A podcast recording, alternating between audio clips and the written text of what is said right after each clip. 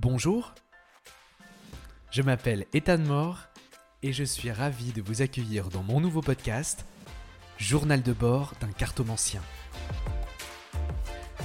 Dans chaque épisode, je vous partage mes réflexions sur les métiers des arts divinatoires, sur ma pratique de la cartomancie et mon rapport à la spiritualité.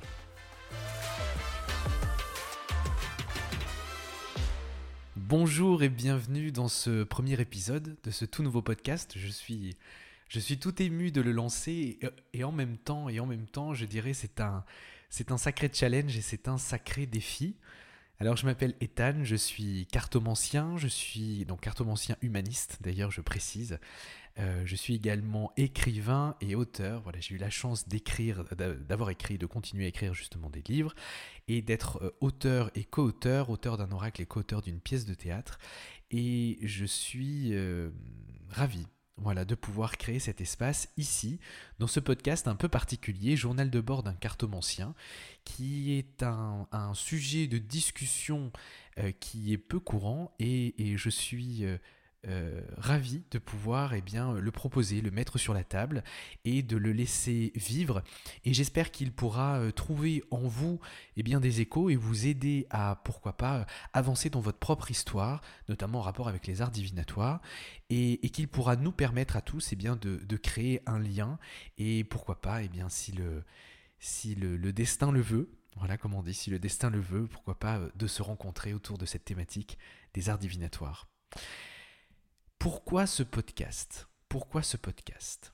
Eh bien, ça fait maintenant euh, bien plus de 13 ans que euh, mon métier est cartomancien. Alors, j'essaie de ne plus dire je suis cartomancien, et plutôt de dire je suis Ethan, donc un être humain, et j'exerce un métier, et mon métier c'est cartomancien. Alors mon métier, ça n'a pas toujours été cartomancien. J'ai eu, je disais fut un temps, j'ai eu un vrai métier. Et il m'a fallu très longtemps pour accepter que cartomancien, eh bien, était un vrai métier, avec tous les avantages que ça pouvait accorder, c'est-à-dire l'indépendance, être indépendant de son temps et de la gestion justement de, son travail, de ses journées, son agenda mais également tous les inconvénients des indépendants qui vont avec, hein, c'est-à-dire les tracasseries du quotidien avec les factures, avec, euh, avec les charges et les, rendez-vous et la gestion clientèle et toutes ces choses-là.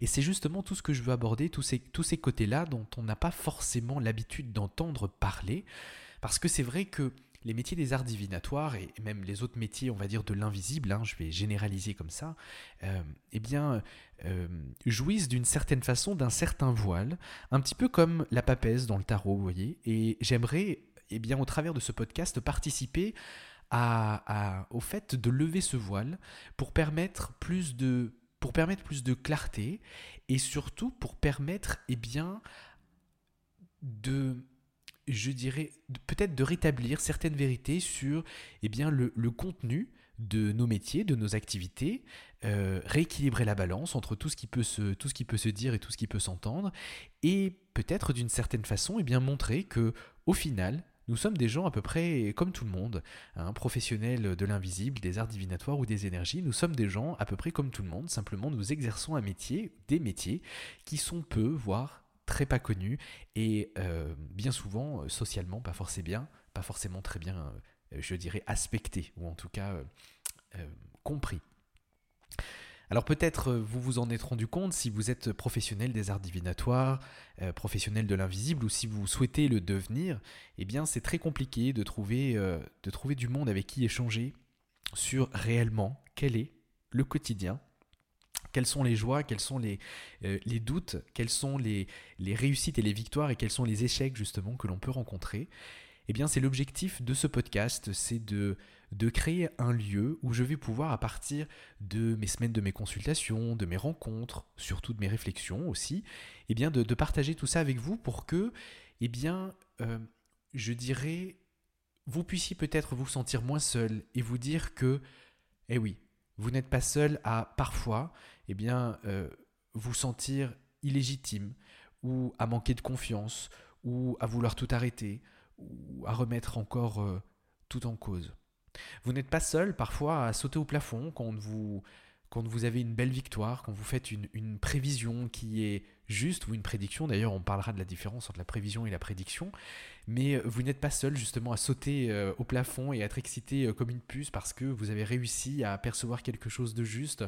Vous n'êtes pas seul à parfois être dérangé par des, sentiments que vous ne comprenez pas et qui ne semblent pas forcément être les vôtres et qui, qui semblaient être là et, et que vous avez chopé au passage.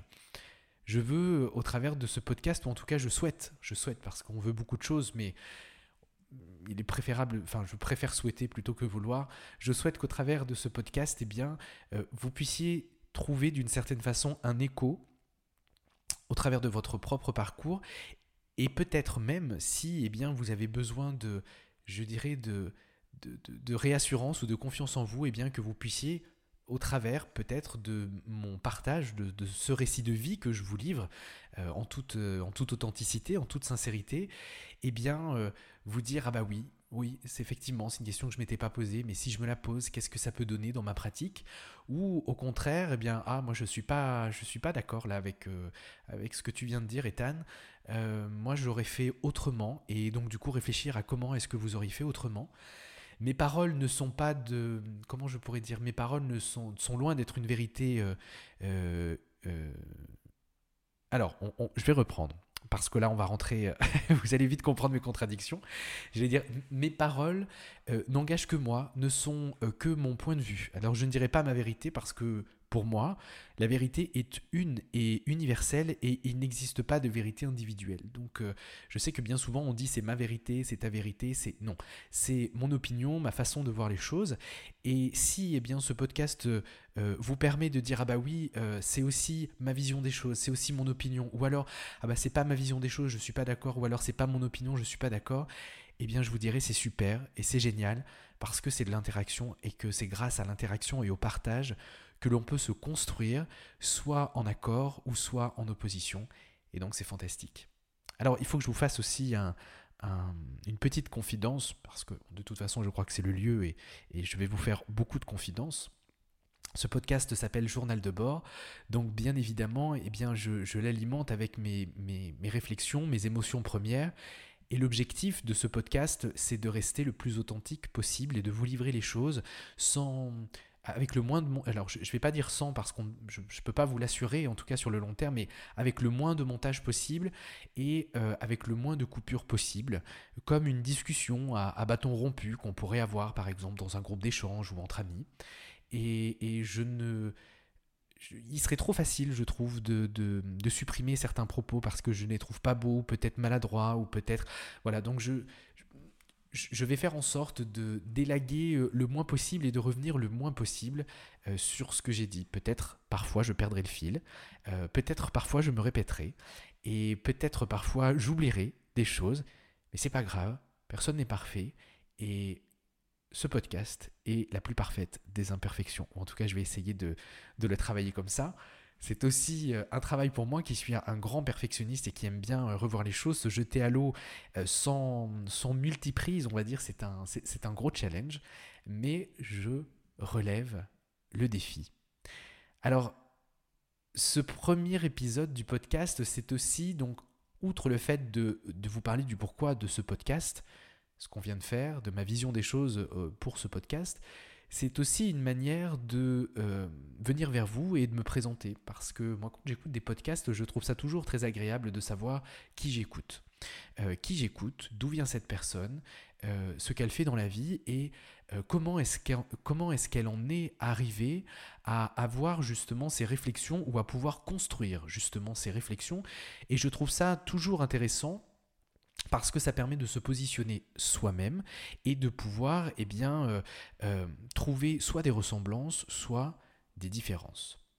Alors, si euh, au bout de ces quelques 9 minutes, eh bien, je devais commencer par me présenter, je vous redirai, je m'appelle Ethan.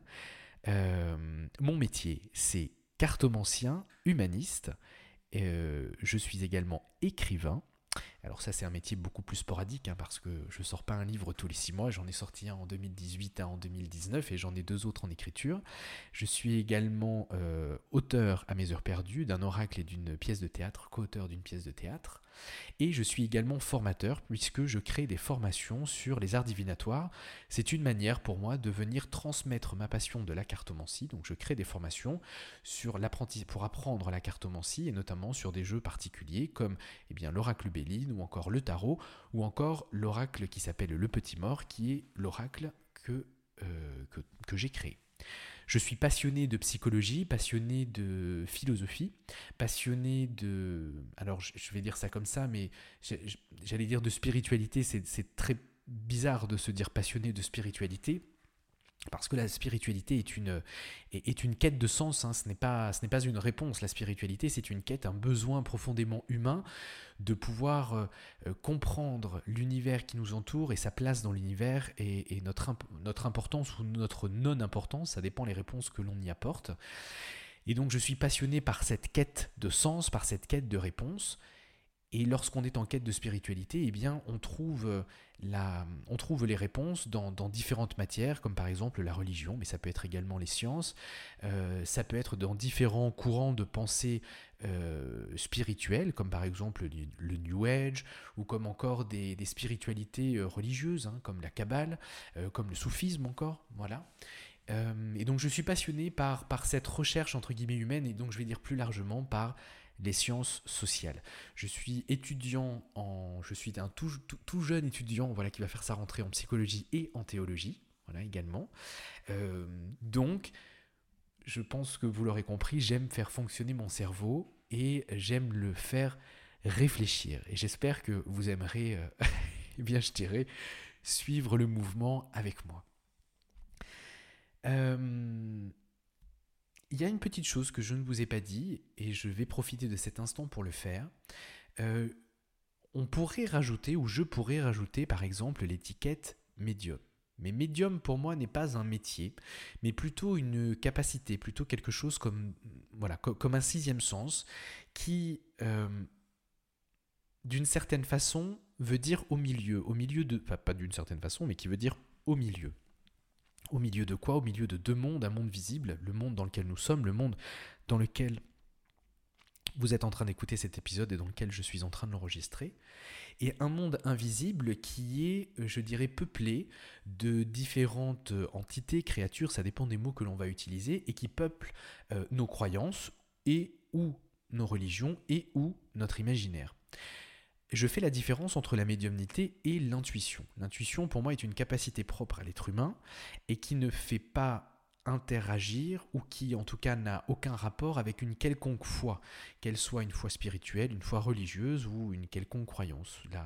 L'intuition est, un fait, euh, qu'elle soit le produit d'un raisonnement inconscient ou qu'elle soit le produit d'un simplement d'une captation d'informations sans source, euh, je dirais, réelle, sérieuse ou encore sans déduction logique.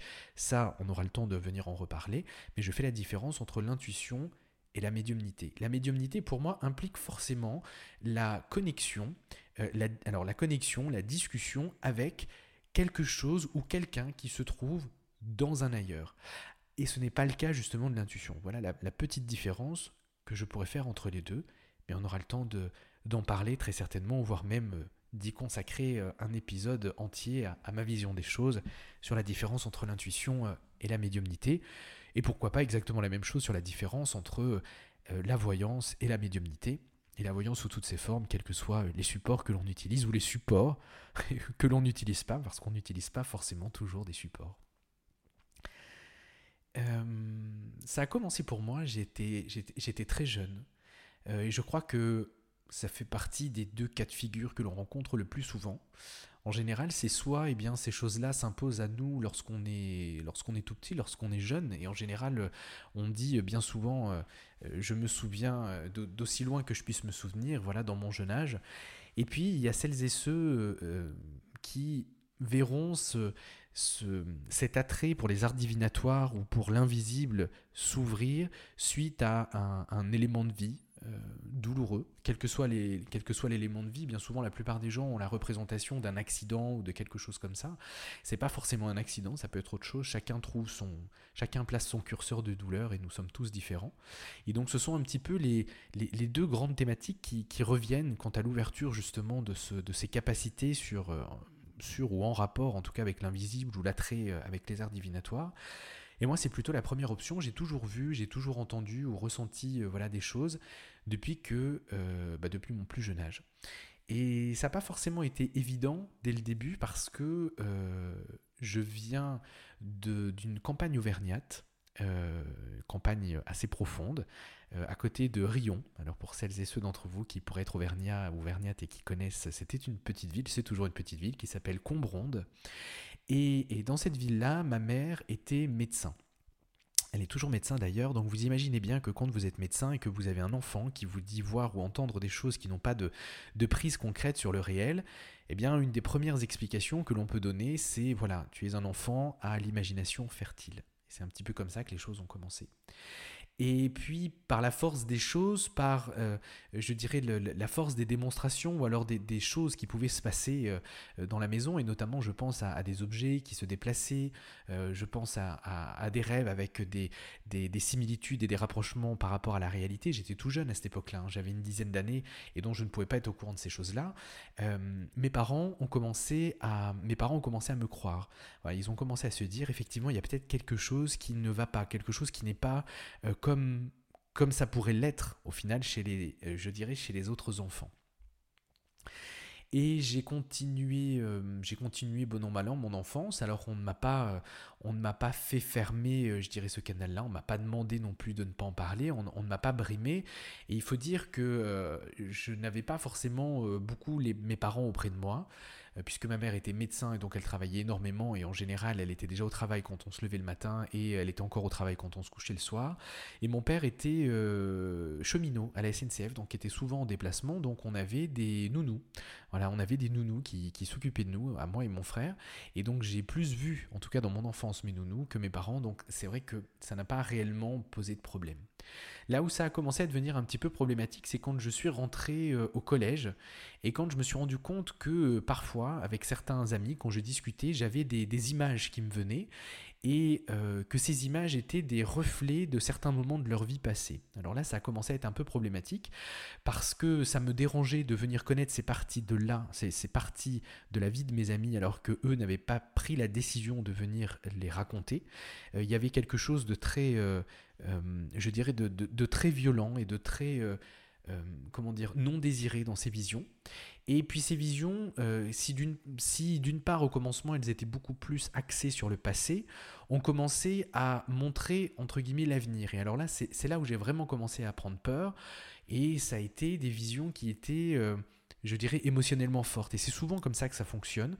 Euh, si vous en parlez autour de vous ou si vous regardez dans votre histoire, si vous vivez à peu près les mêmes choses, vous verrez que les premières, les premières images, les premières visions que, que vous avez eues, eh bien, euh, c'est souvent des visions à forte charge émotionnelle, mais bien souvent une charge émotionnelle euh, assez douloureuse. Des accidents, des décès, des disparitions, des disputes, des, voilà, des, des, des ruptures, des divorces, des choses qui, lorsqu'on est enfant, même à l'âge adulte encore aujourd'hui, mais surtout quand on est enfant, sont, sont, sont difficilement euh, je dirais supportable. C'est-à-dire une accumulation de choses comme ça, eh bien c'est difficilement supportable pour un jeune enfant. Et là, quand on est au collège, on a 13-14 ans.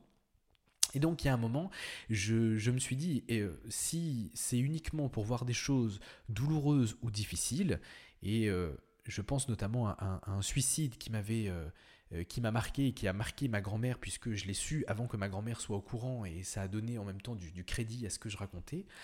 Euh, je me suis dit c'est pas possible, il doit il existe forcément le bien, il existe forcément le mal, il existe le yin et le yang. Alors à l'époque j'avais pas les mots yin et yang, mais je me dis que si on est capable de voir des choses négatives ou de percevoir des choses négatives, il doit forcément y avoir un moment des choses heureuses qu'on doit pouvoir voir, des naissances, des mariages, des, des, belles rencontres ou ce genre de choses.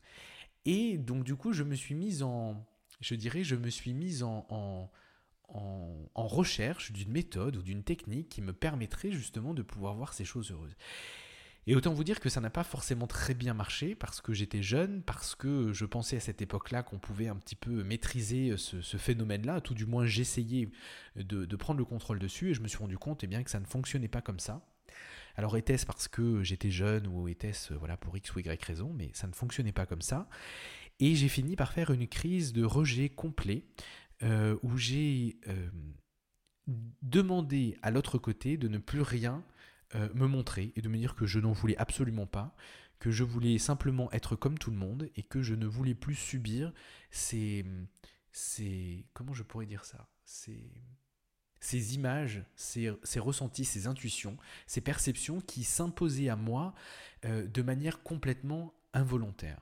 Alors, moi j'ai toujours été très croyant quand j'étais euh, quand j'étais petit, quand j'étais quand j'étais tout jeune, je voulais être prêtre. Voilà, je me disais, voilà, je voulais être prêtre, raté, j'ai choisi un autre chemin, on reste toujours dans la, dans la thématique de départ, mais je voulais être prêtre.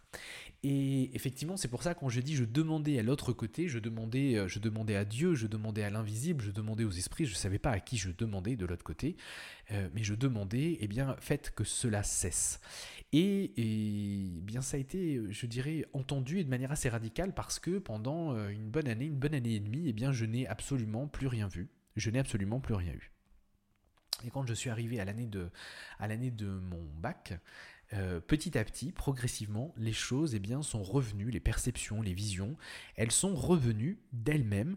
Et à, partir, et à partir de ce moment-là, j'ai compris que de toute façon, je n'aurais pas d'autre choix. Je devrais apprendre à vivre avec et je devrais trouver une technique, une méthode, une façon de faire qui me permettrait de mener ma vie d'adolescent et presque de jeune adulte à cette époque-là, ou d'adolescent on va dire, et euh, de pouvoir toujours eh bien, garder cette connexion avec l'autre côté sans pour autant perdre pied. Alors de manière un petit peu, euh, euh, comment je dirais, un peu, un peu enfantine, de manière un peu bête, je me souviens, c'était en plein été. j'ai dit, eh bien, je, vais essayer avec un, objet magique, hein, la pensée magique. C'est quelque chose qui parfois fonctionne. Et donc du coup, j'ai trouvé un vieux bonnet et euh, je me suis dit, et je, me souviens encore, qu'est-ce que j'avais l'air idiot. Et je, dis, je me vois encore mettre le bonnet et, parler à voix haute en, essayant d'expliquer à qui, veut bien voulait bien m'entendre de l'autre côté, à l'invisible, de dire voilà, quand je mets ce bonnet, eh bien, je ne, je ne, veux rien voir, je ne veux rien entendre. Par contre, eh bien, je vous promets que euh, une, deux ou trois heures par jour, tous les jours, je l'enlève et eh bien à ce moment-là, montrez-moi ce que vous voulez me montrer. Et je leur expliquais aussi que j'apprendrais à prendre de la distance par rapport à ce qu'ils me montraient et de ne pas forcément aller euh, chercher à comprendre, mais d'être plutôt juste euh, comme une, euh, je dirais comme une télé allumée. Et il a fallu un bon mois, un bon mois et demi avant que ça commence à produire ses premiers effets et que je puisse commencer à ne plus me servir du bonnet comme, euh, comme d'un objet magique et que je puisse d'une certaine façon maîtriser ou apprivoiser, on va dire ça plutôt comme ça, apprivoiser ce que j'appelle aujourd'hui le bouton on off. Et ça m'a été très utile parce que ça m'a permis de pouvoir me lancer dans ma vie de jeune adulte euh, sans être trop embêté par ces perceptions parasites euh, qu'à cette époque-là, eh j'appelais comme lorsque j'étais au collège, j'appelais ça, alors c'est très fort, hein, euh, j'en ai bien conscience, mais à cette époque-là, j'appelais ça un viol de l'esprit. Parce que pour moi, eh bien, ce n'était pas, euh, euh, comment dire, ce n'était pas agréable de se retrouver à voir des choses que mes camarades, mes amis, n'avaient pas verbalisées à l'oral. Et d'une certaine façon, s'ils ne l'avaient pas fait à l'oral, c'est qu'il y avait certainement une raison, que ça faisait partie de leur jardin secret et qu'ils ne voyaient absolument aucun intérêt à le partager, et je ne voyais absolument aucun intérêt à venir le recueillir. Donc progressivement, eh c'est comme ça que j'ai appris à, muscler voilà, ce bouton on-off, ou en tout cas à en prendre, euh, conscience. Et lorsque eh j'ai eu mon bac, donc j'avais 17 ans, j'ai eu mon bac à 17 ans, eh bien, je suis parti d'Auvergne et je suis euh, allé m'installer en Franche-Comté. Euh, par amour. L'amour nous fait traverser la France, donc par amour j'ai traversé la France pour aller en Franche-Comté.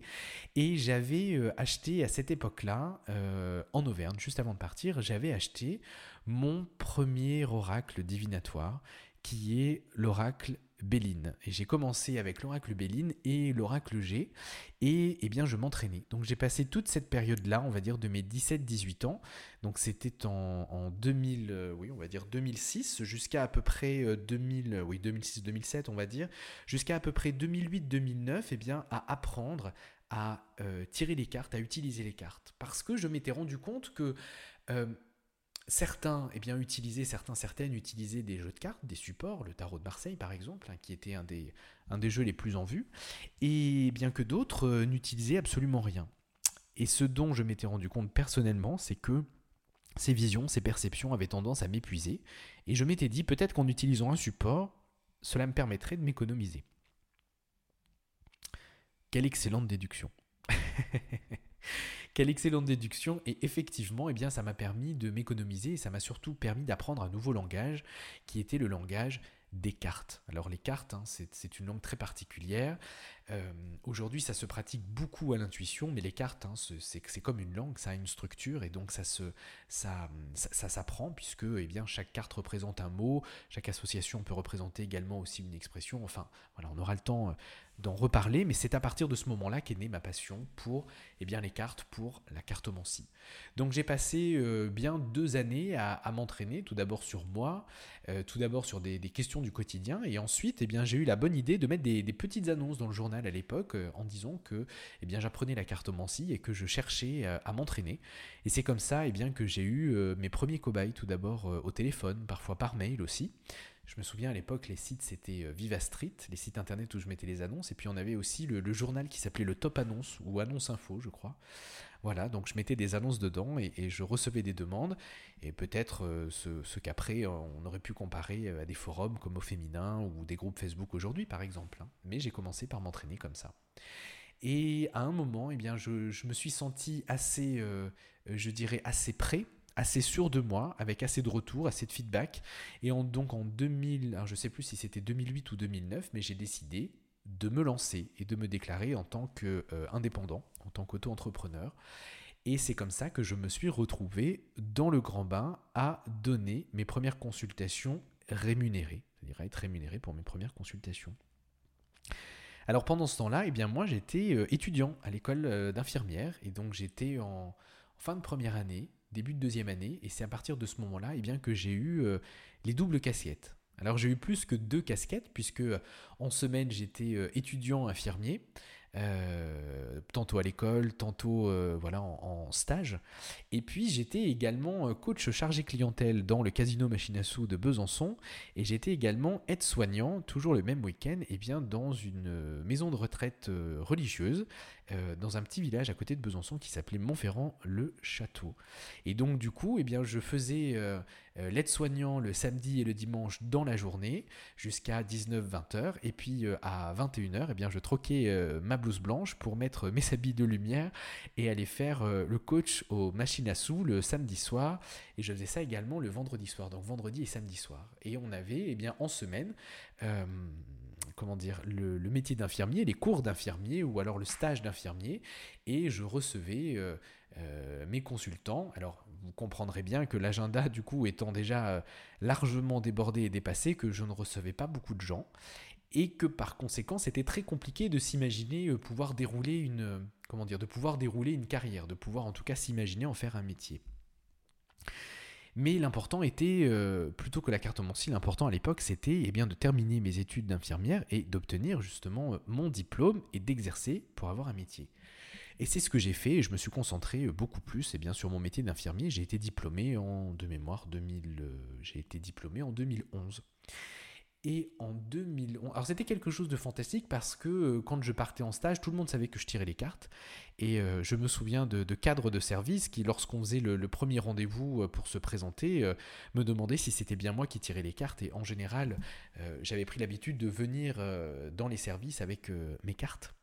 Hein, parce que bah, les gens, euh, les gens, comment dire, le savaient, euh, le bouche à oreille, et puis, euh, enfin voilà, les gens le savaient, et donc du coup, je, tirais les cartes dans les services, à l'hôpital, aux infirmières, aux infirmiers, aux aides-soignantes, aux cadres, enfin, c'était, ça, avait un côté très convivial, et, ça, je dirais, ça, ça a dans le développement du côté humain, justement, dans le, dans le côté humain du métier, et c'était je, trouvais ça très sympathique, fantastique quand on le raconte comme ça euh, après coup, mais, vraiment très sympathique euh, au moment de le vivre. Et donc voilà, donc j'ai été diplômé de mon, j'ai été diplômé infirmier et donc j'ai commencé à travailler donc dans une maison de retraite. C'était un choix puisque moi j'ai toujours été passionné euh, par la gériatrie. J'ai toujours trouvé quelque, enfin j'ai toujours trouvé enrichissant de travailler auprès de nos anciens, auprès des aînés. Parce qu'ils ont tellement de sagesse à nous transmettre. Euh, et ce sont des univers qui sont beaucoup plus calmes. Alors c'est pas évident parce que, ben, comme, comme dans beaucoup de services, on a des week-ends, hein, on a des, jours qui commencent très tôt et on a surtout beaucoup de, euh, je dirais, de, de responsabilités puisque les médecins ne sont pas souvent là. Donc c'est souvent aux infirmiers et infirmières euh, d'agir en première intention en attendant. en attendant encore plus qu'à l'hôpital, je dirais, le, le feedback du médecin. Voilà, et donc c'était un, un, beau challenge et j'ai beaucoup aimé. Mais pendant ce temps-là, eh bien, euh, je donnais des consultations. Alors, je ne travaillais plus au casino, mais je donnais des consultations et euh, je commençais à, donner de plus en plus de consultations. Donc j'avais pris la, j'avais décision, eh en mi-2012, de euh, demander un tiers-temps. Et donc j'étais passé à 30% en tant qu'infirmier, ce qui me permettait d'avoir plus de temps pour pouvoir recevoir mes consultants, mes consultantes, et de pouvoir eh bien, bien dérouler et développer ma carrière. En 2012, j'ai eu euh, la chance extraordinaire de pouvoir participer à une émission de télévision qui a eu un, comment dire, qui a eu un très très bon impact et qui m'a permis de montrer de belles choses. Cette émission, c'est tellement vrai. Alors je sais que cette émission, elle n'est pas forcément très bien, très bien connotée, mais avec la journaliste, enfin la journaliste en tout cas avait, fait un très bon travail et on avait bien monté tout ça et ça a permis justement de rendre, euh, de rendre honneur euh, au, au, métier et à ce processus justement de, de double casquette puisque le thème c'était il mène une double vie et c'était sur comment faire quand on a deux métiers à la fois pour au final n'en garder plus qu'un. Voilà, comment faire pour sauter le pas. Et l'émission m'avait euh, suivi dans, le salon Parapsy, qui est un des plus grands salons de voyance en France, qui a lieu une fois par an. En général, c'est euh, en février à Porte de Champéret à, Paris. Et il y a une autre édition aussi qui se fait, euh, qui se fait en Savoie, il me semble. Oui, qui se fait en, je ne suis plus tout à fait sur la Savoie, mais de mémoire, il me semble que c'est en Savoie, notamment en juillet. Et donc euh, j'avais été suivi par, euh, par, ces caméras euh, à ce moment-là. Et l'émission, donc c'était en février le tournage, et l'émission a été diffusée en octobre. Et en octobre, et eh bien, suite à la diffusion, j'ai été licencié par la maison de retraite dans laquelle j'étais employé. Et à cette époque-là, j'étais à tiers-temps. Donc j'ai pris ça comme un signe de l'univers, me disant, eh bien, il faut y aller, vas-y, saute le pas, tu as commencé le chemin, tu avais une petite réticence, mais je me suis dit voilà, voilà mon signe, et euh, un mois plus tard, après ce licenciement, le temps de, me remettre, parce que j'étais sonné, hein, j'ai pu dire au revoir à, aucun collègue, à aucun résident, je me suis retrouvé euh, licencié comme un malfrat à 7h du matin. Euh, et bien un mois plus tard, j'étais dans mon cabinet bisontin, 13 rue du Petit Battant, je me souviendrai toujours de cette devanture verte, très très, hum, comment dire, très mystique, voilà, cette devanture verte. Et j'étais là installé et euh, j'attendais. Et donc je suis euh, resté installé à Besançon de 2000. Euh, donc là on était en novembre 2012, donc de novembre 2012 jusqu'en. jusqu'en. jusqu'en. Quand est-ce que j'en suis parti? Jusqu'en 2017. Et en 2017, j'ai déménagé mon bureau et je suis parti en campagne à Burgille, un petit village en Franche-Comté, avant de venir m'installer ici, en Bretagne maintenant, puisque je suis dans une petite ville qui s'appelle Cléguer, à côté de Lorient. Voilà un petit peu comment j'en suis arrivé à devenir professionnel des arts divinatoires. Alors est-ce que pendant tout ce, est-ce que pendant tout ce laps de temps de, de, 2008 jusqu'à maintenant, 2022, est-ce qu'il y a des moments où, j'ai eu envie de revenir infirmier? Alors je vous répondrai oui.